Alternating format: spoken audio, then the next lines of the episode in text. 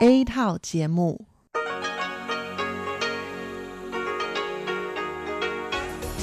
Đây là Đài Phát thanh Quốc tế Đài Loan RTI.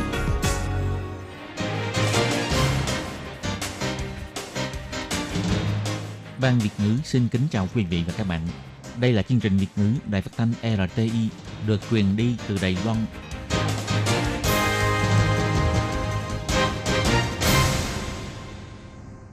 Các bạn thân mến, Hải Ly xin chào các bạn.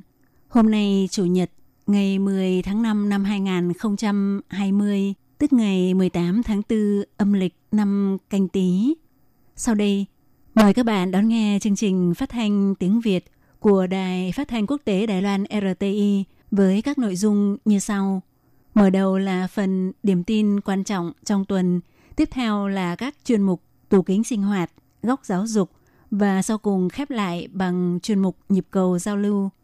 Để mở đầu cho chương trình hôm nay, trước hết mời các bạn đến với phần tin tóm lược của nội dung điểm tin quan trọng trong tuần. Mở rộng gói cứu trợ, theo Thủ tướng Tô Trinh Sương, lao động, nông dân và ngư dân không tham gia bảo hiểm đều được trợ cấp tiền mặt 10.000 đài tệ. Chính quyền huyện Stanford rất cảm động trước sự hỗ trợ phòng dịch của chính quyền thành phố Tân Bắc và huyện Hoa Liên. Bộ trưởng Trần Thời Trung kêu gọi người dân Đài Loan hưởng ứng phong trào quyên tặng khẩu trang cho thế giới. Đừng mở xem hay gửi truyền tiếp email của Sở Kiểm soát Dịch bệnh gửi bằng tiếng Trung giản thẻ. Bệnh viện Đài An tham dự hội nghị trực tuyến về phòng chống dịch bệnh với cơ quan y tế Mỹ và Canada. Lần đầu tiên lễ nhậm chức Tổng thống sẽ không có sự góp mặt của khách mời nguyên thủ quốc tế. Các bạn thân mến, và bây giờ Hải Ly xin mời các bạn đến với nội dung chi tiết của phần điểm tin quan trọng trong tuần. Tính đến ngày 1 tháng 5, Viện Hành Chính đã cấp phát tiền trợ cấp 30 tỷ đầy tệ cho các nhóm và doanh nghiệp bị ảnh hưởng bởi dịch COVID-19, gồm 1,77 triệu người. Ngày 4 tháng 5, Thủ tướng Tô Trinh Sương cùng với thủ trưởng của các bộ ngành đích thân trình bày về tiến độ của gói cứu trợ trong mùa dịch, đồng thời tuyên bố mở rộng đối tượng trợ cấp bằng tiền mặt. Đối với lao động trình độ thấp có việc làm nhưng không có tham gia bảo hiểm lao động, ví dụ như những người đi làm tính lương giờ, cầm bảng quảng cáo, những người bán hoa ngọc lan vân vân, chính phủ sẽ cấp phát tiền mặt là 10.000 đầy tệ. Còn đối với nông dân và ngư dân có tham gia sản xuất nông nghiệp và thủy sản, có thu nhập chịu thuế dưới 500.000 đầy tệ và chưa lãnh tiền trợ cấp 30.000 đầy tệ, thì Viện Hành Chính sẽ cấp thêm tiền cứu trợ là 10.000 đại tệ. Thủ tướng Tô Trinh Sương cho hay.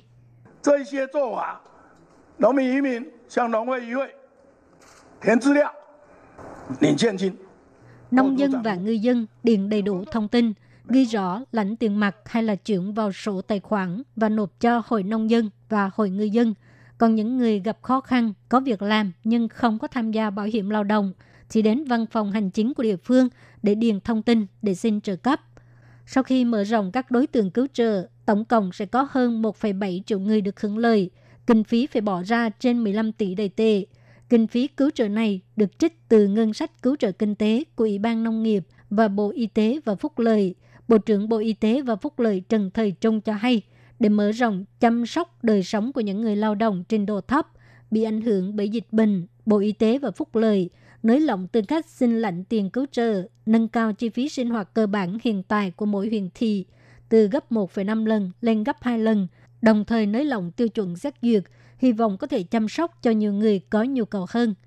Chủ tịch Ủy ban Nông nghiệp Trần Cát Trọng biểu thị để chăm sóc toàn diện cho nông dân, lần này chính phủ cũng đưa những người thực sự là nông dân nhưng không có bảo hiểm nông nghiệp vào trong phạm vi của gói cứu trợ và sử dụng 7 loại hệ thống để kiểm tra tư cách xin cứu trợ nhằm ngăn chặn những người không đủ tư cách xin cứu trợ và lãnh nhiều lần.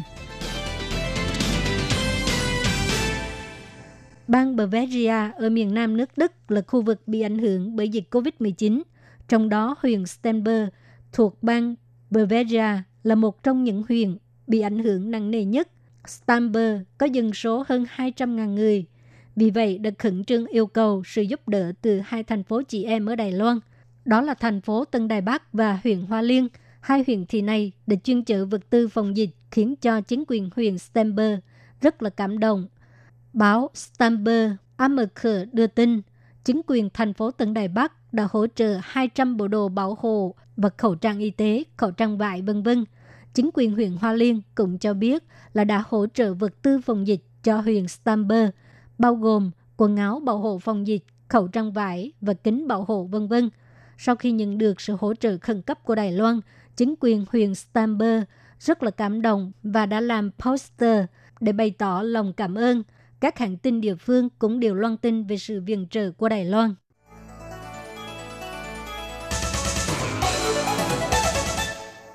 Ông Trần Thầy Trung, Bộ trưởng Bộ Y tế và Phúc lợi Đài Loan, cũng là người đứng đầu Trung tâm Chỉ đạo Phòng chống dịch bệnh Trung ương cho biết, do tình hình dịch bệnh COVID-19 trong nước đang dần hạ nhiệt, trong khi sản lượng khẩu trang vẫn tiếp tục tăng lên. Gần đây, Trung tâm Chỉ đạo Phòng chống dịch bệnh Trung ương kêu gọi người dân Đài Loan hưởng ứng hoạt động bảo vệ Đài Loan trợ giúp thế giới.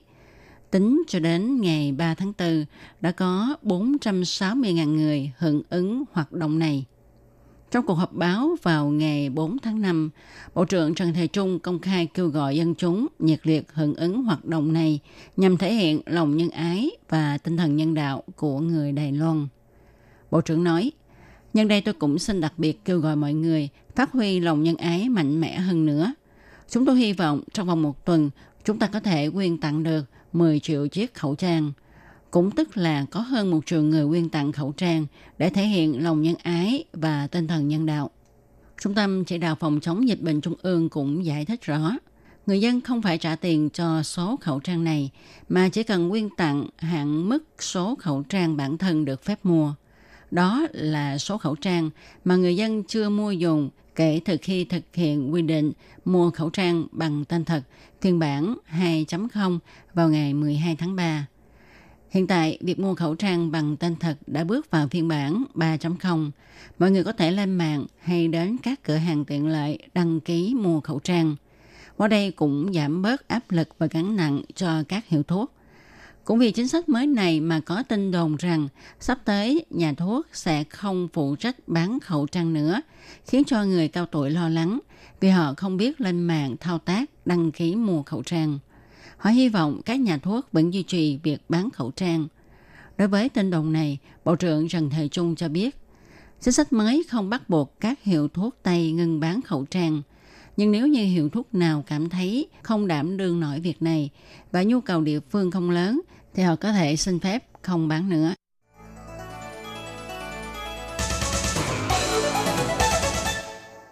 Tối ngày 4 tháng 5, Trung tâm Chỉ đạo Phòng chống dịch bệnh Trung ương cho biết, Gần đây có một số dân chúng phản ánh việc nhận được email của Sở Kiểm soát Bệnh tật thuộc Bộ Y tế và Phúc lợi Đài Loan gửi đến với tiêu đề Thông báo cuối cùng của Trung tâm Chỉ đạo Phòng chống dịch bệnh Trung ương bằng tiếng Trung giản thể. Trung tâm nhấn mạnh đây là email lường gạt. Sở Kiểm soát Bệnh tật không dùng email để thông báo, tiến hành kiểm nghiệm COVID-19 gì cả. Trung tâm Chỉ đạo Phòng chống dịch bệnh Trung ương nói rõ bạn có thể bị tấn công khi mở tập tin ác ý đính kèm trong email. Email này có dòng chữ bằng tiếng Trung giản thể với nội dung chẳng hạn như Khu bạn ở có 3 ca nhiễm COVID-19. Trong 14 ngày qua, bạn đã có tiếp xúc đụng chạm cơ thể với một trong ba bệnh nhân này và có đính kèm tập tin. Trung tâm kêu gọi mọi người khi nhận được email đại loại như vậy thì đừng mở ra xem nhằm đảm bảo an toàn tư liệu cá nhân của mình.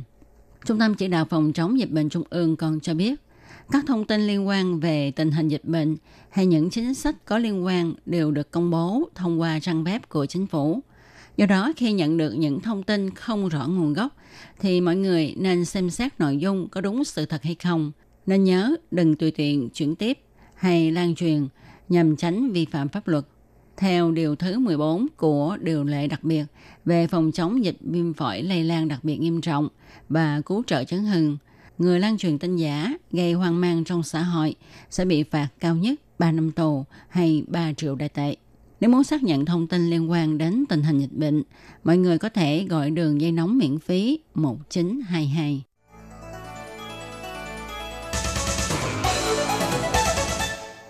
Năng lực y tế của Đài Loan tiếp tục phát huy sức ảnh hưởng trên thế giới. Ngày 6 tháng 5, Bộ Ngoại giao Đài Loan và Bệnh viện Đại An đã tham dự hội nghị trực tuyến chia sẻ kinh nghiệm phòng chống dịch bệnh COVID-19 cùng đơn vị y tế, cơ quan chính quyền địa phương hai nước Mỹ và Canada. Hội nghị trực tuyến lần này diễn ra vô cùng thành công với sự góp mặt của hơn 100 đại biểu. Viện trưởng Bệnh viện Đại An bác sĩ Hoàng Huy Đình cho biết, số người tham dự hội nghị trực tuyến khiến mọi người ngạc nhiên. Vì theo kế hoạch ban đầu, chỉ tiến hành họp trực tuyến với đảo Guam và quần đảo Bắc Mariana. Tuy nhiên, sau khi phía Mỹ biết tin, nhiều quan chức cấp cao chính quyền địa phương Mỹ cũng như Canada đã biểu đạt nguyện vọng cùng tham dự hội nghị. Viện trưởng Hoàng Huy Đình cho rằng, tuy quốc tế đều khẳng định thành quả phòng chống dịch bệnh của Đài Loan, nhưng nếu nói về chi tiết thì không hiểu rõ. Vì vậy, Bệnh viện Đài An muốn tiến thêm một bước chia sẻ mô hình phòng dịch của Đài Loan, với trọng tâm bao gồm công tác quản chế biên giới, giải thích chính sách của chính phủ, cũng như việc cơ quan y tế Đài Loan đã có biện pháp như thế nào để khống chế dịch bệnh. Tham dự cuộc họp, Thứ trưởng Ngoại giao Ngài Tư Tự Kiệm cho rằng, mô hình phòng dịch của Đài Loan dựa trên phương châm thông tin minh bạch, niềm tin và sự phối hợp trên mức độ cao nhất giữa chính phủ và người dân, cũng như công tác áp dụng khoa học công nghệ mang lại hiệu quả khống chế sự phát tán của dịch bệnh. Những gì nêu trên có thể trở thành mô hình tham khảo cho các nước dân chủ. Chính vì thế, Bộ Ngoại giao sẽ tích cực mở các cuộc họp trực tuyến để chia sẻ kinh nghiệm phòng dịch của Đài Loan. Thứ trưởng Ngoại giao từ Tư Kiệm nói,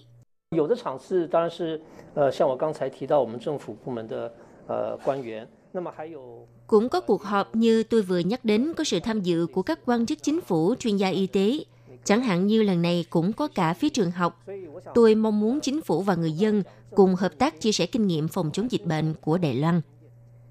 Từ đó cho thấy sự hợp tác mật thiết giữa chính phủ và y tế cộng đồng không những có thể chia sẻ kinh nghiệm điều trị phòng chống dịch bệnh dân chủ của Đài Loan với thế giới, mà đồng thời cũng hành động cụ thể, thực hiện hóa lời hứa.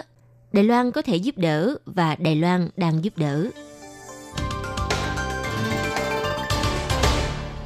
Ngày 6 tháng 5, người phát ngôn phủ tổng thống Trương Đông Hàm cho biết, do suy nghĩ đến công tác phòng chống dịch bệnh COVID-19, vì thế lễ nhậm chức tổng thống vào ngày 20 tháng 5 sắp tới sẽ không tổ chức theo quy mô lớn như trước kia.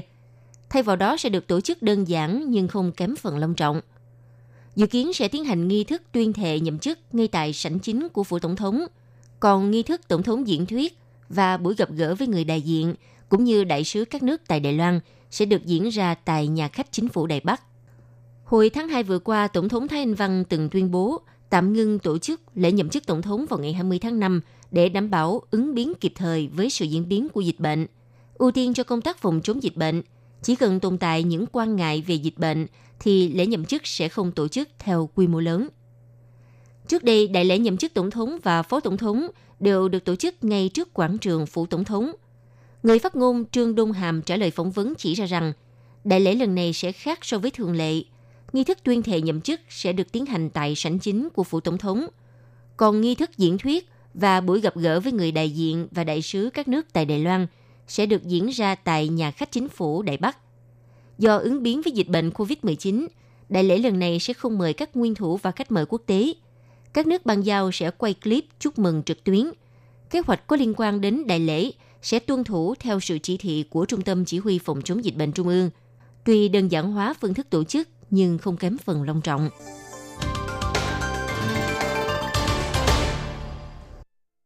Các bạn thân mến, vừa rồi các bạn vừa theo dõi nội dung phần điểm tin quan trọng trong tuần do Hải Ly, Lệ Phương, Tố Kim và Tường Vi cùng thực hiện. Sau đây, mời các bạn tiếp tục đón nghe những nội dung còn lại của chương trình hôm nay. Hải Ly cũng xin phải nói lời tạm biệt với các bạn tại đây. Bye bye!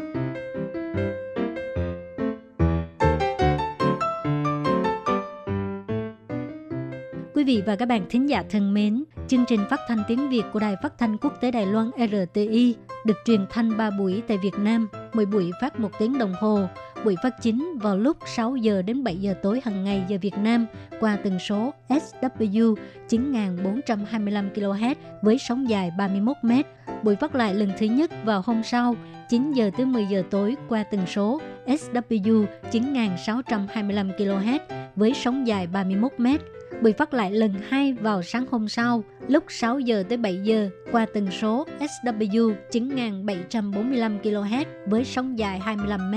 Sau đây xin mời quý vị và các bạn tiếp tục đón nghe nội dung chương trình hôm nay.